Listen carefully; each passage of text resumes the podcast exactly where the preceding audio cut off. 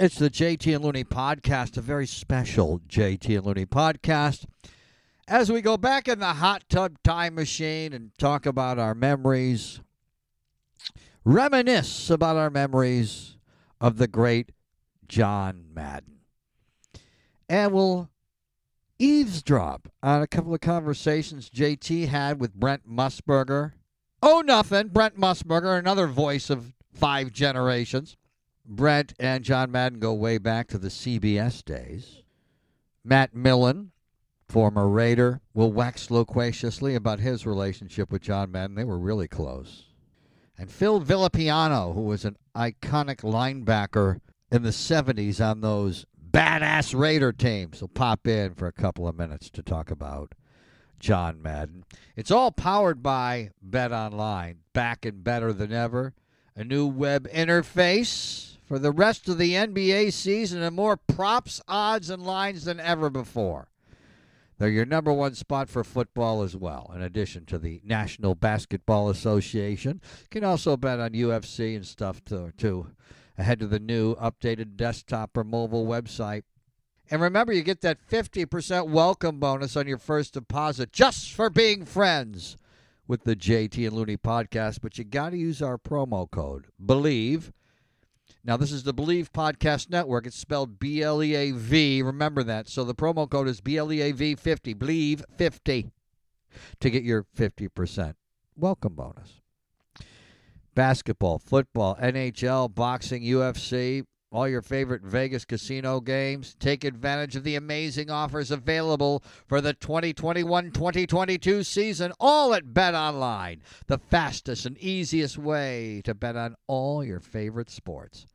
Bet Online, where the game starts. And now the podcast starts. Three, two, and one. The JT and Looney Podcast, episode 112. Final podcast, Tom, of 2021.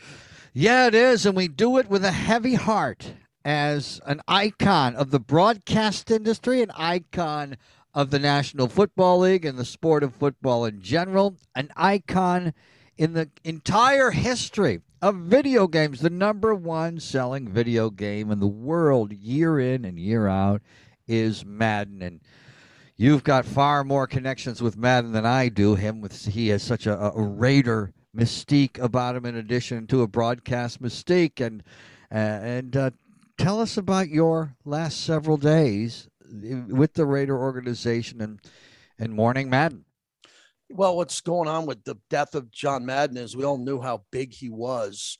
We didn't know exactly when he was going to pass, but he's 85 years old, and I chose to celebrate his life.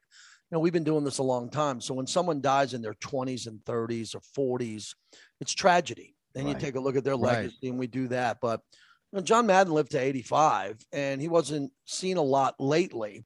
And people in the back of their mind knew that this day would come. So it was interesting to hear how many people wanted to talk about him. And to begin, it was a it was a tough couple of days here because in our business, everybody wants us to chase death. Right. And I hate it. I hate it in our business. And I think I'm really good at it once I get my head away from the fact that we have to do this. You know, program directors or people or suits saying, Well, who are you going to get on? Or what do you got? Like, what are you going to do to cover this? And it's almost like, hey, pump the brakes someone that I know and the people I'm about to interview who know very well just died, it shouldn't be a race. Who can get him in the A block or who's going to get him in the first six hours? Let it breathe a little bit. A gentleman died who has a wife and two sons and grandkids.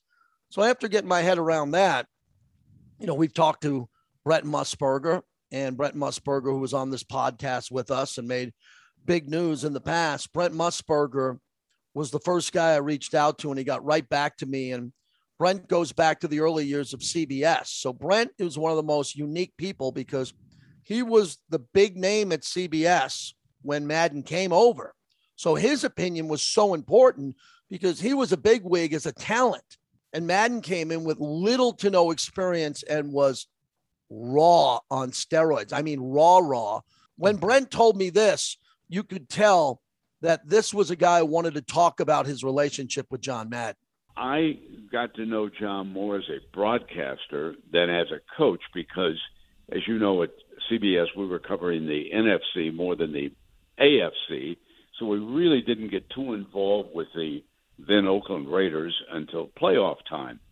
But John stepped away from coaching and didn't want to fly in airplanes and came to CBS in the late 70s.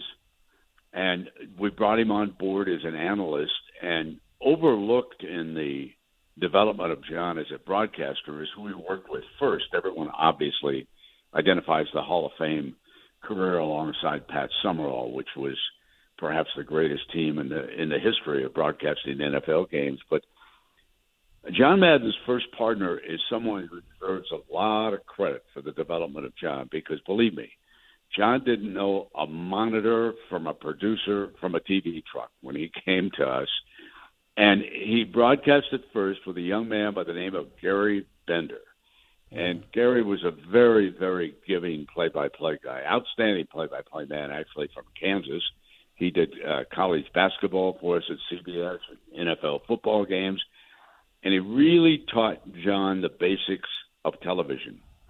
And then I'll never forget at CBS, we had a big meeting involving the general manager and about eight of us regarding where John and who he would work with the next season because it was quite clear that John was outstanding. John John had this ability to just communicate with everybody who was watching. It was a, it was a natural ability.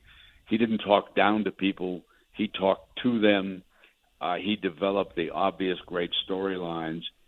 But we had Vin Scully as a play-by-play man, along with uh, Pat Summerall, and there was disagreement within the CBS family as to who John should work with the next year.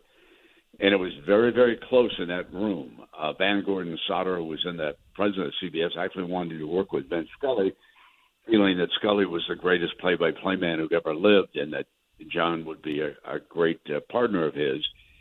But a slight majority in the room said that John would have more airtime if he worked with Summerall, and that's how that marriage came to be, and it uh, it worked out tremendously because Pat was very giving, and and John had the kind of room that he needed to go boom and develop little sideline stories on the bench and everything. I I still tell every young broadcaster JT who comes along, go back and get a couple of tapes of John Madden games with Summerall and just sit there and listen and and you will pick up some tips from John Madden because he did things that most analysts, even today, uh, fail to do during a broadcast. He was a he was a natural communicator.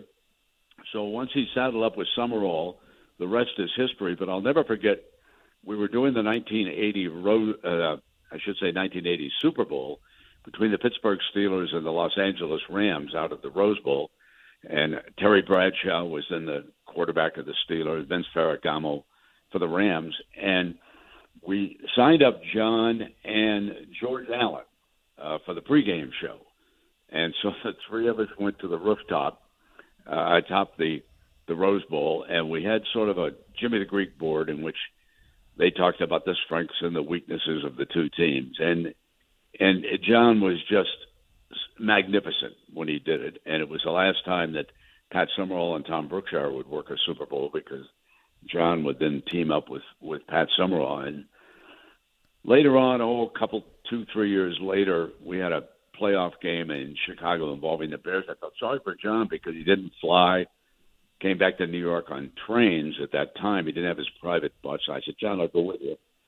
And and so I took a train trip back, and we hit a snowstorm. We were delayed in upstate New York and I don't know, and what should have been a day and a half took us two and a half days to get back into uh, New York, uh, to unload there at Grand Central. And I said, John, I love you, but that's the last train trip I'm taking with you. And uh, he laughed also. He was, he was, uh, JT, he was a man of the people.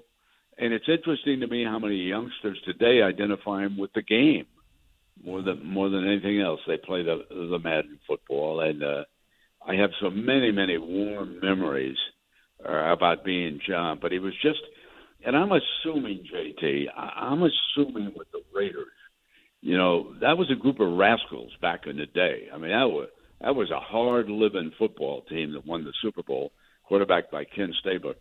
But I'm assuming his ability to communicate with large audiences was probably the same with individual football players that they just enjoyed being around him and, and John wouldn't mind going and, and getting right in their face mask and telling them what they had to do to become better football players. I just think I think it was an unbelievable communicator and it's a it's a sad, sad night because uh certainly there was no indication that he was ill at any time that I'm aware of. Maybe some other people were. And and so the the memories of John uh, JT are going to live on forever. Brent Musburger is our guest. Brent, what I'm fascinated by, as you went to multiple networks and found tremendous success, John was able to do that also. And you hear today about young broadcasters in politics. A new broadcaster's a hot shot, and then he wants to take a deal and go somewhere else. How was John Madden able to go from network to network and be beloved by all of those network executives, partners, and then transcend those networks and make them all better? You know, John never bigfooted anybody, to tell you the truth. Uh, what you saw is what you got with uh, with John Madden, and I will tell you though, it would have been JT. It would have been a one network experience with John, except that CBS lost the rights to the NFC, and Fox took the contract away when Rupert Murdoch wanted to move big time uh, into televising the National Football League uh, with the Fox network. And that's when John made his first move uh, over to Fox. So most most of that initial group of broadcasters who came to Fox, they were our CBS guys who had been there, and there's still mm-hmm. many of them producing and directing games. But but John's character uh, was that you know he just never lorded over anybody. He loved everybody. Uh, you would travel on a bus. I know that Bob Stenner produced him for a long time. Uh, we took many, many bus trips with him. And it, John would stop at the roadside, get off the bus, and people, of course, would, hey, John Madden, got to get an autograph. Back in those days, there weren't many cell phones, but uh, but John was always pleasant with everybody, with the fans, and uh, he, he was just he was a man of the people, and uh, and that served him so so very well, JT. You know, Brian, it's fascinating to me because of the roots with Al Davis. And if you look at the mm-hmm. connection of Al Davis, I'm looking at a picture with Coach Madden and Bill Walsh and all the legends. And then you find out that he consulted with Bill Parcells almost daily or weekly. And he had the radio show, as you know, in the Bay Area in San Francisco. Then Belichick talks about him as one of the icons, and he thinks Belichick's an icon on the documentary. Coach Madden, a father, a, a grandfather, a great husband he spent a lot of time. Can you share with this consulting and talking to football minds and young coaches and especially broadcasters who all looked up to him and wanted to be someone that they could look and ask him questions and he always seemed to have time for everyone, Brent. No, that is absolutely true. And uh, people, other coaches, would give them John's phone number and uh, say, "Hey, listen, give give John a call." he'd love to talk to you. And even though he didn't know them, they would they would call John out of the blue, and and he would spend a lot of time uh, talking to the young coach. Always always available. But you mentioned a name that deserves a lot of credit uh, for the success of John Madden, and that's Al Davis. Let, let us not forget that Al was in his prime uh, when he puts John in charge of the Raiders, and they go on to play in many AFC championship games and break through and win the Super Bowl.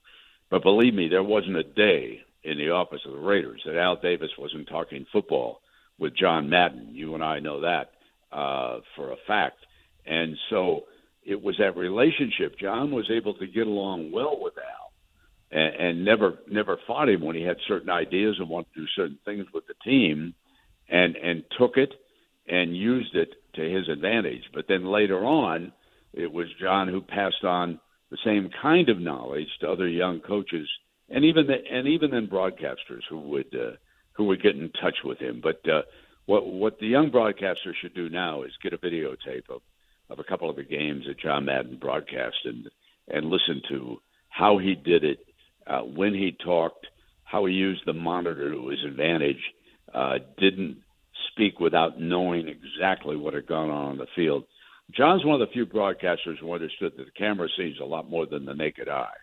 John knew that because he was a great coach, and he would wait until he saw the all 22 after a game before he made decisions about what had gone on on the field. Uh, what you think you see, sometimes you really don't see, and John Madden understood that better than anybody. Brent Musburger, as we wrap it up. Brent, one more football coaching question. I think some of the young fans have no idea how many big games he lost working for Al Davis and how demanding Mr. Davis was, and then having to go back to the championship game, always go back to the playoffs and never win the big one until they broke through in the 76 season and won the first Super Bowl, Super Bowl 11 and 77. You could imagine because he waited too long to become a Hall of Famer. I really thought that was a massive mistake by the Pro Football Hall of Fame until he finally got in.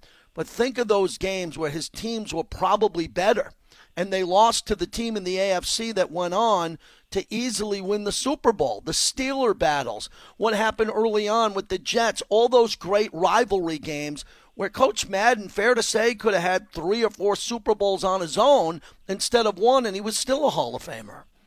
Yeah, exactly, JT. And he should have been a Hall of Famer immediately. But but it speaks.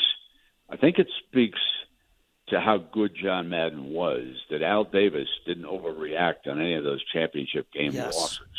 Uh, in other words, he kept John because he knew what he had, and that's that speaks to Al Davis's uh, intuition about about John Madden. The the one game that John Madden never forgot, to tell you the truth, because he talked a lot to me about it, was the Franco Harris game. Uh, John always thought that that ball hit the ground and uh, that it should have been an incomplete pass when he lost that game uh, to the Steelers that day. It was it was the one time John never lamented the other tough losses that they had. He never complained about anything, but he always talked about that play to me when we reviewed the uh, the great contest. And of course, that was such a great Steeler team uh, back in the day, coached by Chuck Noll. It's one of the greatest rivalries in the history of the NFL. Uh, but John, John was able to overcome it, and then, as you say, you know, they went on and and they won the Super Bowl. And you know, your dear friend Fred Biletnikoff, uh, one of the great players, one of the greatest receivers of all time, uh, was on that. And you can go, but if you go take a look at that defensive team for the Raiders, I can only imagine. I can only imagine the problems that John Madden had to deal with with that group of rascals, and he brought them home and and they finally won the Super Bowl for the Raiders. A magnificent moment. And the other thing about him, uh, which which I think says a lot about John, and it's the picture that most of us never forget about him on the sideline, is he always had the sideline pass, the game pass attached to his belt. That was John Madden. I mean, it, he didn't need a credential to get on the field, but knew who he was back. Now, John wanted that credential right there, so that when he came to the gate, Everybody knew he was legal and he had his credential. I can still see it flying in the wind at the Oakland Coliseum, and so can you, my friend. Thank you, Brent. Really appreciate you doing this on an emotional night. Thank you so much for your friendship, what you mean to us, the Raider Nation, all of our listeners. Thank you again, and I'll see you uh, pretty soon here for a Raider game. Thank you. Absolutely. Thanks, JJ. So, you know, after you hear that, Tom, you understand that Brent Musburger, who's 82 or 83, and John Madden died at 85, their careers as broadcasters transcended the world of sports. And everybody looks at Madden as he's as good as anybody who's ever done this before. Well, it's amazing how both with Brent Musburger and John Madden, they're not only the voice of a generation, they're voice of several generations. Yeah. And they remind, you know, and it's a joyful, it's a joyful moment for anybody when they get to hear the voice of John Madden or Brent Musburger or meet them in person because it's like, thank you for my childhood. Thank you for the great memories because they were there describing the uh, the memories of a lifetime to us.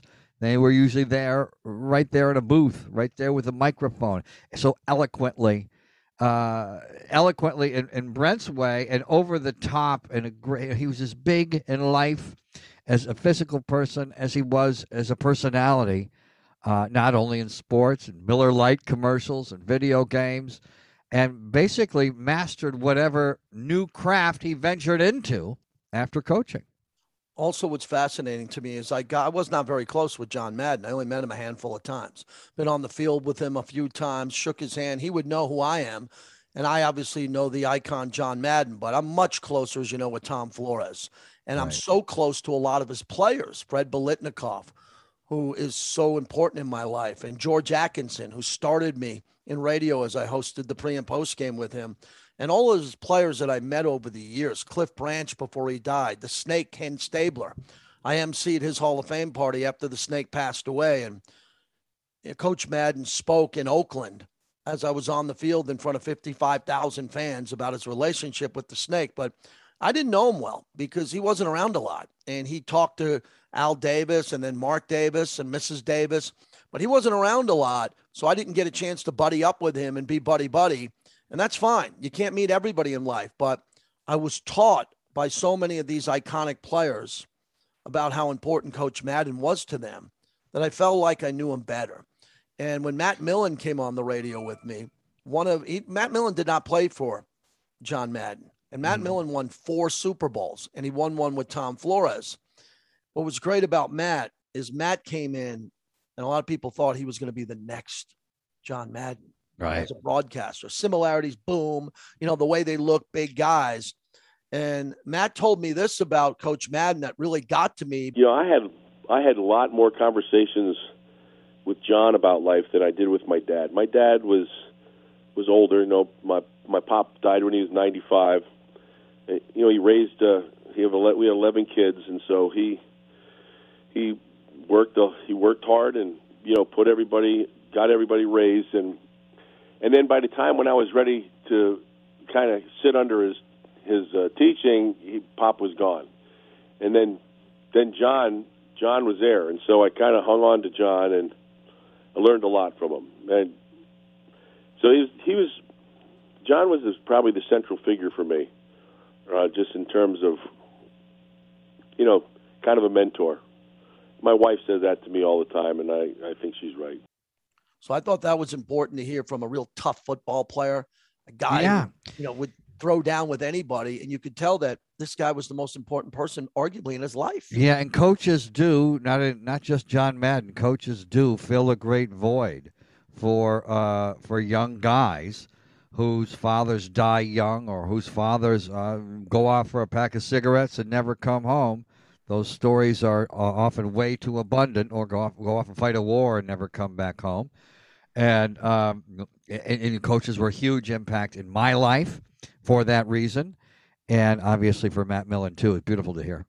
And the first two people we talked about here is Brent Musburger and Matt Millen, who I think are brilliant broadcasters.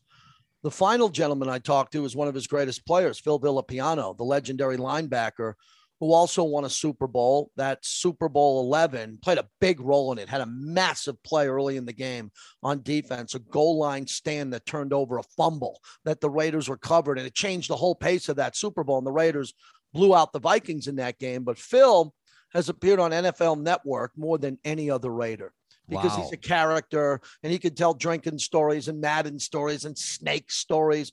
So he's part of the history of NFL Network. And when I was wrapping up my conversation, I was able to tell Phil about how I learned so much about Coach Madden because Phil on television was that portal for me. I love you for saying that because I know, I know you're feeling for the Raiders. I know you're feeling for John Madden and Al Davis and Mark Davis and everybody else. It, you know, and I love to hear you say that. And I'm glad, I'm glad I gave you a little insight onto the coach because he was beautiful. And JT, let's let's you know let the let the let the dust settle a little bit. Maybe maybe we get a group of guys and we tell Madden stories all night. Take care, Phil. All the best. Thank you for doing this. CJ, CJT. There he is, Phil Villapiano. What a legend. What a great player. What a storyteller. Arguably, arguably, the greatest Raider storyteller of all time. One of their great players, great player, and a guy who could tell stories and had the legacy of going on NFL Network. Whenever you watch an NFL Network and you look up, I don't care what day of the year it is, what documentary it is, one of them is going to be a Raider documentary, and you're going to see Phil as the star of it because he knew how to tell the Madden stories and the Al Davis stories as good as anyone. We appreciate Phil Villapiano for joining us. So th- those conversations were really important, Tom, because I was chasing death.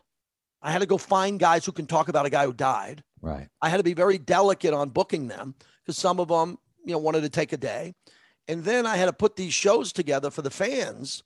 And even on this podcast, people who really care about John Madden because he was so iconic and have these conversations. So it's going to take a couple of days for me to let it sink in on how important he was to America. But I got a pretty good feeling I know already. He was one of the all-time greats in multiple aspects of his life. It, it transcend, transcended sports. He transcended sports into pop culture, video games, commercials. Uh, people, and he was one of those. You know, it's a rare breed that can bring people. Howard Cosell had that. uh, Some others have, but very few have it, where they can bring people into the sports department that don't normally enjoy sports brought people into football, taught people a lot about football.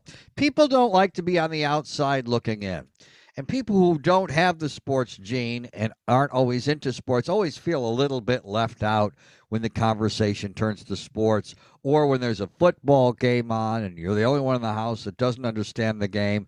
John Madden was able to sometimes bring that person into the fold. People love when they're brought into the sports fold when they feel like they're left out.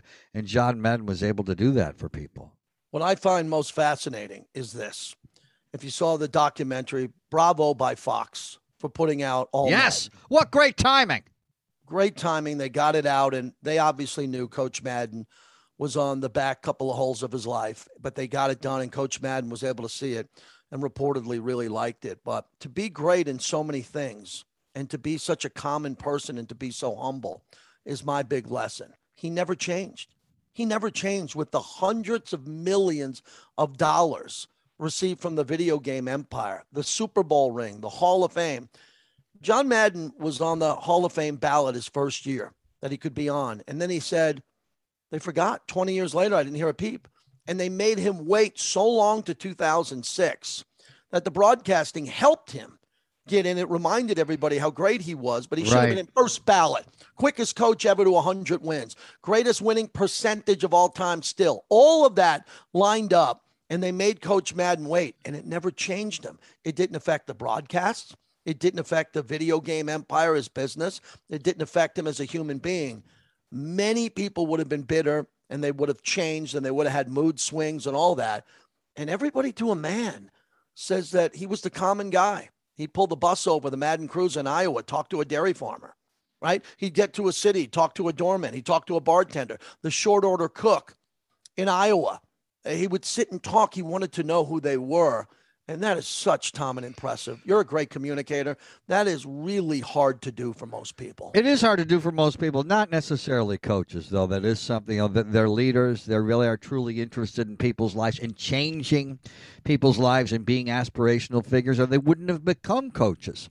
And that, that was absolutely uh, the way he was. And what's also interesting there that you mentioned, he evolved in life. He didn't he didn't spend one minute talking about what he used to be or used to be doing. He didn't exchange himself for an image of himself. I mean, that happens to a lot of people. I always say it may probably makes you a little uncomfortable. It's happened to Pete Rose saying, "I am baseball." No, you're Pete. And if he and if he never, eh, eh, there's no, you don't have to don't worry about the Hall of Fame. And John Madden, you know why he wasn't worried about the Hall of Fame? He had new things to do. He was succeeding in a new industry. He was a broadcaster now. Oh, yeah, I used to do that. It'd be nice to get some accolades, but I'm not going to sit around and talk about what I used to do. And that that probably helped him out. But don't forget, youngest coach to 100 wins as well. Not only quickest, youngest. And how about the fact that Al Davis, the man who inducted more Hall of Famers than anyone, inducts him, and then Madden comes up with this phrase. It's so genius that when the lights go out and the final person walks out of that Hall of Fame bust room, all the busts talk to each other. Every Hall of Famer has mentioned that since they got in the Hall of Fame. Right. That's credited to Madden. And it, it really makes sense. You can believe it now because the storyteller, John Madden, says, Yeah, the lights go out. And then all the busts start talking in the middle of the night. And Franco is talking to Howie Long, and Vince Lombardi's talking to George Allen, and they're all having conversations. But the way Madden told it, you would believe it. And, you know, the success of the Raiders in the 70s really youngsters who are listening to the podcast, or if you share it with with younger people in your life, people don't remember how gut wrenching those losses were. To lose Oh. that many great playoff games in the 70s, you don't fire the coach. And you always bring up when the Chargers fired Marty Schottenheimer, Right. right? Yeah. Well, Al Davis never got rid of John Madden. How could you? The team was great. They were they were getting beat by the legendary Steelers, Right. the undefeated 72 Dolphins. Uh, Joe Namath and the Jets were one of the early teams that got through the Raiders. You look at all these teams that took out the Raiders in the 60s into the 70s, and finally they broke through. And it is one of the greatest gorilla monkey off your back stories in sports history that I don't think enough people talk about. And I don't think they spent enough time with it on the documentary. They should have spent a little more time on how tough it was for Madden to win until he broke through. And not only that, how he was able to raise the popularity of their brand by taking out juggernauts. Mm. I was cheering for the Raiders so hard to beat those Dolphins, who see, who, who who were destined for another Super Bowl win, until the snake hit Clarence Thomas juggling that ball in the end zone long before our time, and also taking out the Pittsburgh Steelers finally. So and getting to a Super Bowl, they had to take down iconic, legendary legacy teams in order to get their Lombardi trophies. As a broadcaster, as we're talking about the legendary life of John Madden, I talked to Fred Gaudelli, who's the longtime executive, I think 24 Emmys. I'll double check. So he was with ABC Monday Night Football, and then he was moved with Coach Madden to Sunday Night Football. So Coach Madden went from CBS to Fox to ABC, ESPN, and to NBC. Think of that for a second. Let that sink in. Right. Mostly when broadcasters leave, it's all drama. It's now TMZ. It's all over your phone. Right. It's An ego. I'm holding out for money. I want more. I'm not going to come back and work. Madden was able to go from the biggest job to the biggest job on all of those networks and pull it off. And I asked Fred about this, who is one of the all time greats, and there was no wake of destruction behind him. His guys came with him, right? So the CBS guys ended up at Fox. You saw that because you knew Yep. these guys, David Yep. Hill and Ed Goren. You worked at Fox for a long time, so you know that they, in order to start Fox for Rupert Murdoch in football, they went out and they shot the biggest barrel gun. They said, We need Summerall and Madden. So they brought them over and they took those guys from CBS they were comfortable working with. And Fox, as David Hill said, now we're legit. We don't even have a studio. We don't have a broadcast yet, but we're coming in big with those names. I love that about Madden's not coaching tree, TV coaching tree, which I find remarkable. Incredible. And Eric Shanks, too, now the president at Fox, was which was one of my original producers at the Best Damn Sports Show, period. And great guy. He comes from that Madden broadcast tree. Mm-hmm. And, and yeah, and when the Fox network, with it, we're, for forever, it was just NBC, ABC, CBS. Fox decided to call themselves a network and built the network on The Simpsons and Married with Children, but they still needed, you know, a crown jewel, which is considered sports, in, order to legitimize your network. They didn't have as many affiliates as NBC, CBS, or ABC, so they were lucky to get it. And it's amazing they were able to pull it off. And you can pull off things when you've got the talent of John Madden. And, you know, when you're a great color commentator, you're number two. There's the play by play guy who's number one. You're the color commentator, you're number two. It takes a certain talent to be a great number two. And he was able to do it with no matter whom was calling the game, whether it was Pat Summerall, Al Michaels. He was able to slide in and do his thing. And Madden's last game was a game you often talk about. Steelers Cardinals, Super Bowl 43. Oh Roethlisberger throws the corner route. One of the greatest catches of all time, Santonio Holmes, Yep. James Harrison. One of the great Super Bowls of all time. They all sucked before that. And Madden called so many great games, but to have that as his going out party, and as Al Michaels said, you didn't hear anything, no fanfare. Just John, a couple of months later, retired because he was a humble guy and he had a wife and his sons and his grandkids waiting back in Pleasanton, a video game empire. And as we found out this week, Tom, which is really fascinating, that with all the work he's done on the competition committee and the rules committee, he was involved every week that a lot of fans didn't know. He was on Yeah, every right. conference call. Gil Brandt said, you know, he's going to miss his every week conversation. He's on the Hall of Fame conference call.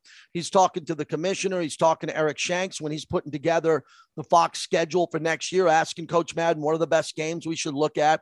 He's talking to Peter King. He's talking to Bill Belichick, Bill Parcells, and most importantly, Mark Davis, who doesn't get enough respect in this. Mark Davis, the owner of the Raiders now, who just happened to move a franchise to the entertainment capital of the world.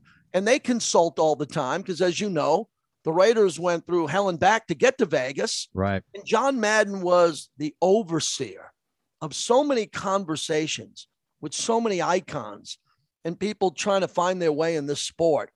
Man, it would be great to be known for that. Wouldn't it be great to know that at the end of the night, there was 10 or 15 people trying to talk to you every day about the biggest decisions they're about to make in life or in business and they wanted to run their last question by you because you were going to be the most important answer to their really complex question? And it wasn't for a paycheck. It was to be good. The, the most important thing we can all be good at is helping others and that's what we find out and especially found out through the great documentary is that's what he was really good at as well, helping others, and it wasn't always for a paycheck.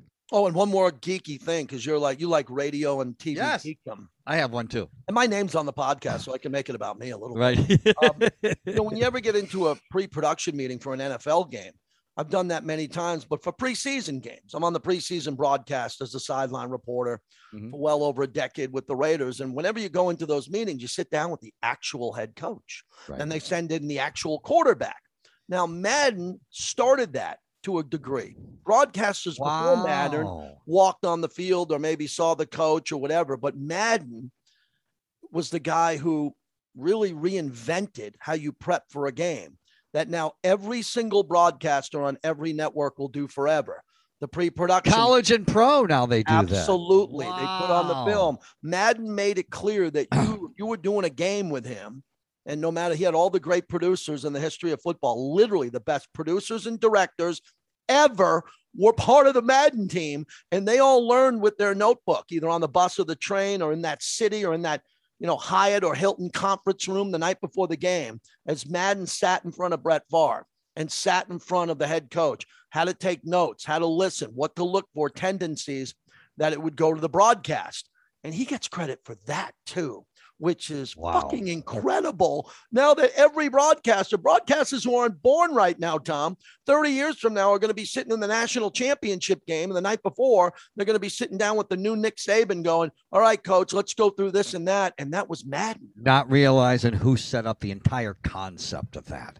And more people should go out like that. I, you know, you- you know, I've always made fun of sports retirement uh, press conferences over the years. Found them incredibly narcissistic and cliched. Maybe the worst one ever was Brett Favre's, where he was crying. And crying's okay, but the cliches. They say all good things must come to an end, and then three weeks later he's playing for the Jets. You know. And then the Vikings. Yes, it was. Oh, come on! And so he didn't him. do a second one. But Vin Scully, who of course uh, you lose, you lose an FCC license if you say anything negative about Vin Scully or imply anything. But uh, we are not under the auspices of the FCC. You know, when he left broadcasting, incredible legend from the Brooklyn Dodgers to the L.A. Dodgers, called Dodger games for seven decades.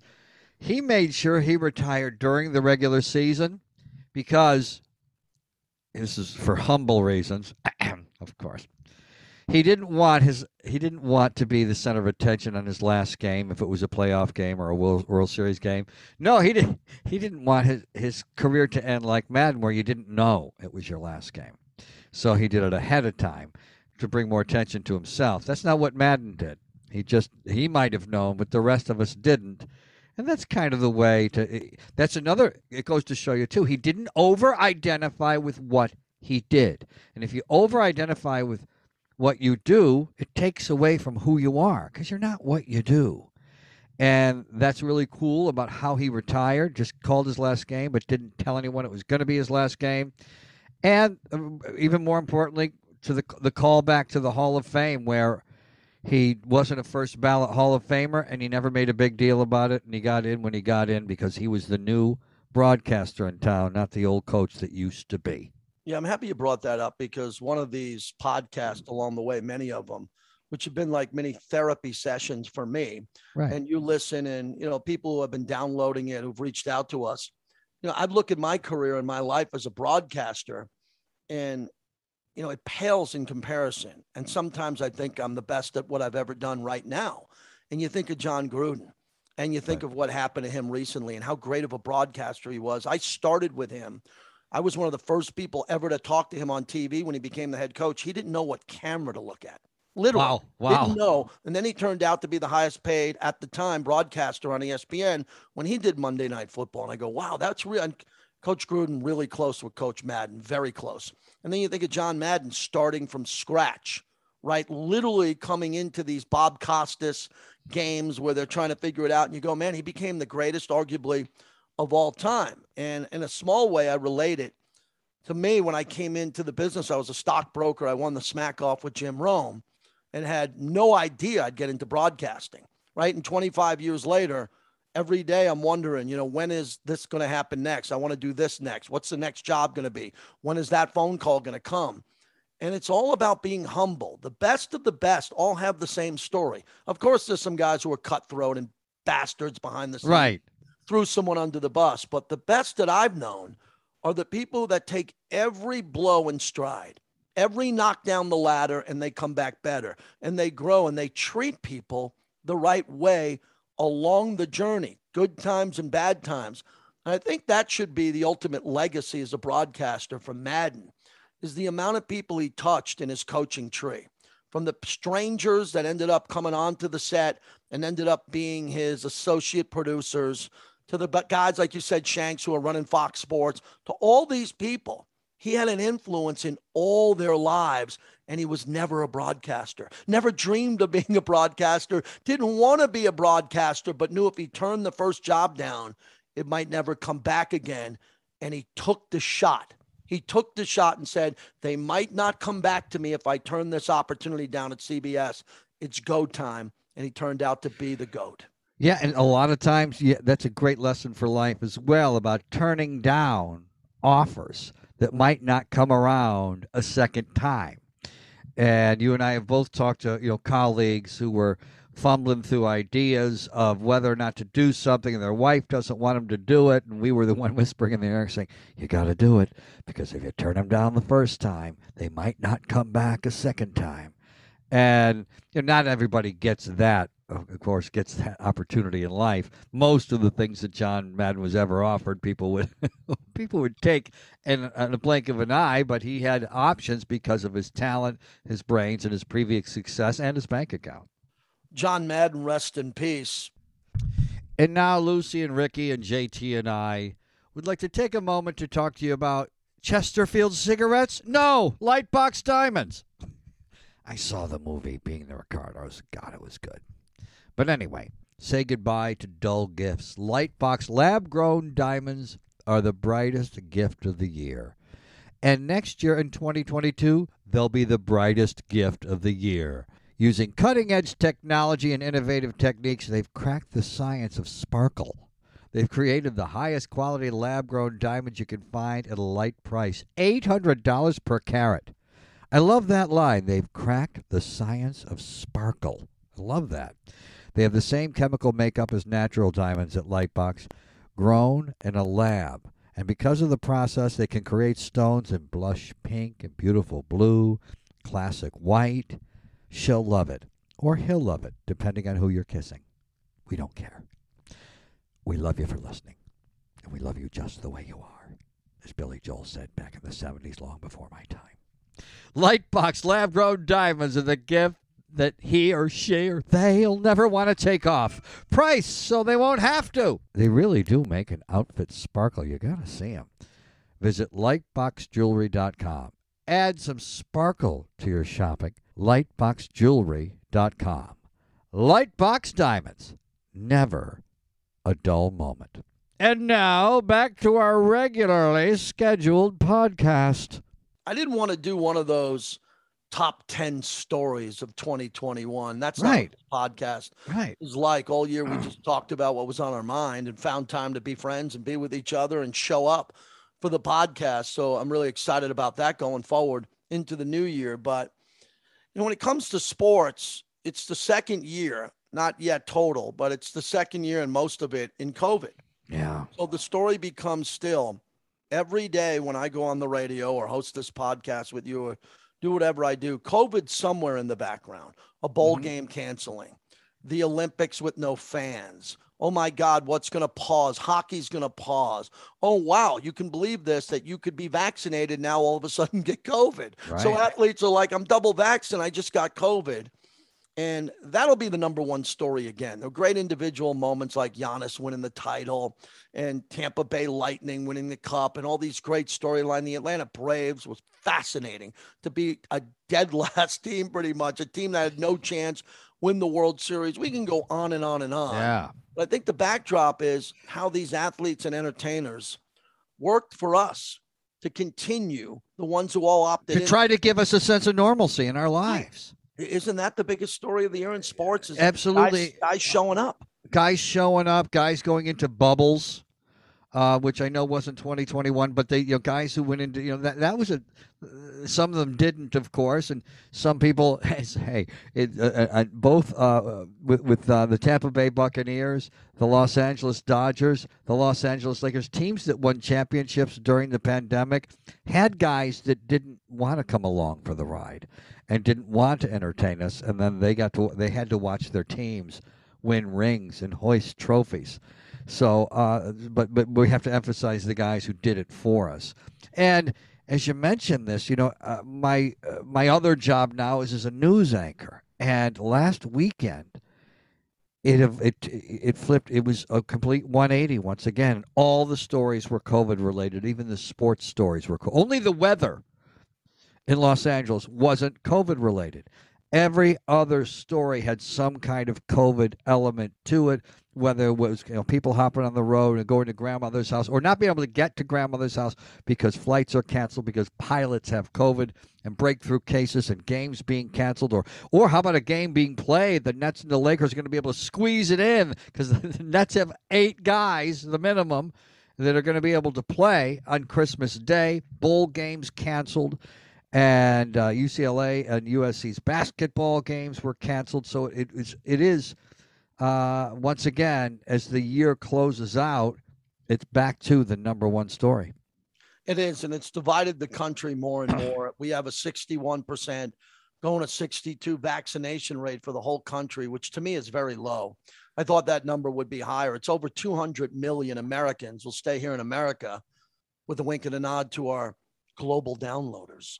But Right. here, with the amount of people who did it, but we just, I talked to my buddy Kenny today, one of my best friends. I grew up in Massapequa, and he's a grinder. He works in the liquor business, and he's got to take the train every day into Manhattan and he gets out at Penn Station and it's been everything from a ghost town to crime and he comes up at Penn Station sees the city he's seen a lot of interesting stuff because he's been going in to the Right. belly of the beast to work because the alcohol business flourished during COVID everyone's Right. sitting at home they want to drink more and he just said as we were talking about humanity and what's life like and he, said there's just not enough people on board I mean, there's a lot of people on board, hundreds of millions, but not everybody's into it.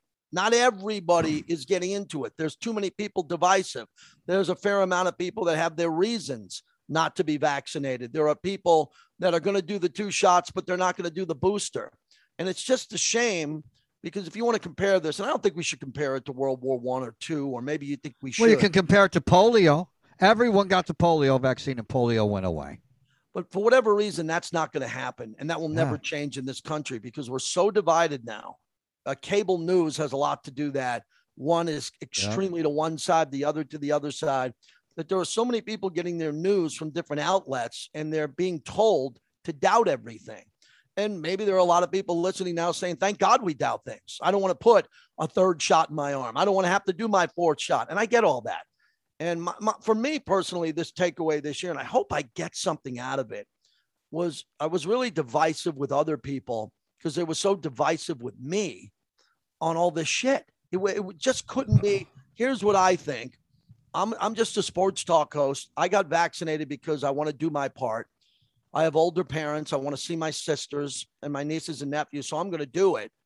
And then boom, not a few, you know, a couple of people come at you and they always put in your face that what you're doing is radically political or it's this or that.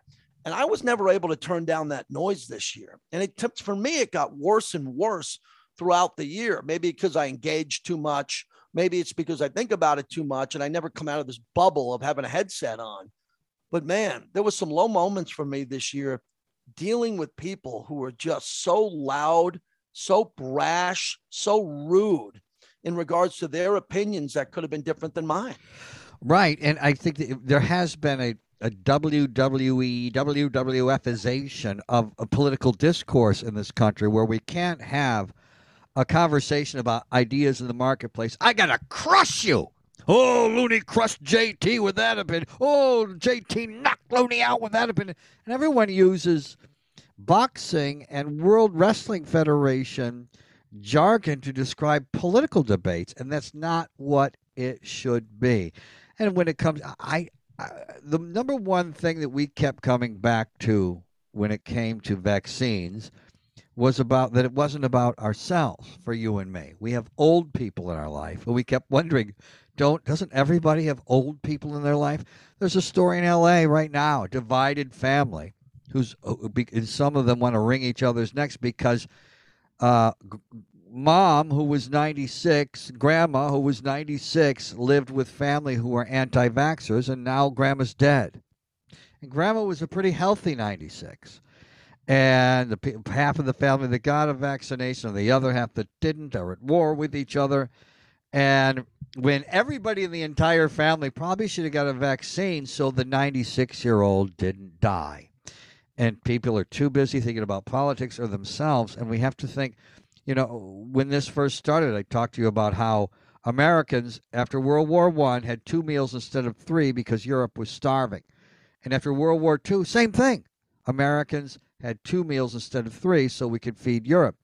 I guess we don't have that team. You, know, you and I, you came from rugby, I came from football, and everything we do, and bringing it back to John Madden, everything he did was about a team effort. And that's one thing you learned about John Madden and the documentary, and now that you hear people talking about his, his life, is it's all about a team effort. And the people you and I have worked with over the years, and we never had a staff, we just worked with people and because you came from rugby and I came from football, and the people who were our best coworkers were people who came from football and understood the team concept. And that's the way we have to go with the virus. As a team, an American team, human race team, and we have to and put the politics aside. It's just about health Do you have a raccoon in your house or is that a cat? It, like it really looked initially. We got to do more video in our podcast. We, we do. For that as evolve, the word in, in broadcasting. We evolve. Uh, yes. Uh, we'll have more of a, a video element to this. You know, this year also with the arts and movies, I saw a lot of concerts. You know, I did see a lot of concerts. Yes, after yeah. things were almost normal for a while, you got back to concert going. Yeah, and even when things weren't that normal, I was going in. I was going. Okay. In, um, yeah, I went. I went to a lot of concerts: Rolling Stones, Journey, Garth Brooks, Carrie Underwood with the wife, a whole nice. bunch of other shows, and you know, I looked at COVID and I said, "Well, I'm vaxxed up. I'm going to go in there." Did you do the Lady Gaga before or after COVID? That was interesting. That was New Year's last year. Oh, so we're wow. right there. Okay. Yeah, it was actually almost a year away. But I hope we have a year this year where the masks can come off because I don't uh, see how they're going to come off in the near future because of the numbers with Omicron. Matter of fact, we're going to have to get the better masks. And Omicron's like the leaping frog of Calaveras County. Uh, this this Omicron is is able to jump. It's like measles. It's able. You know, it's jumping from one healthy person to another. Fortunately, not as damaging for the vaccinated, but this Omicron's a jumper.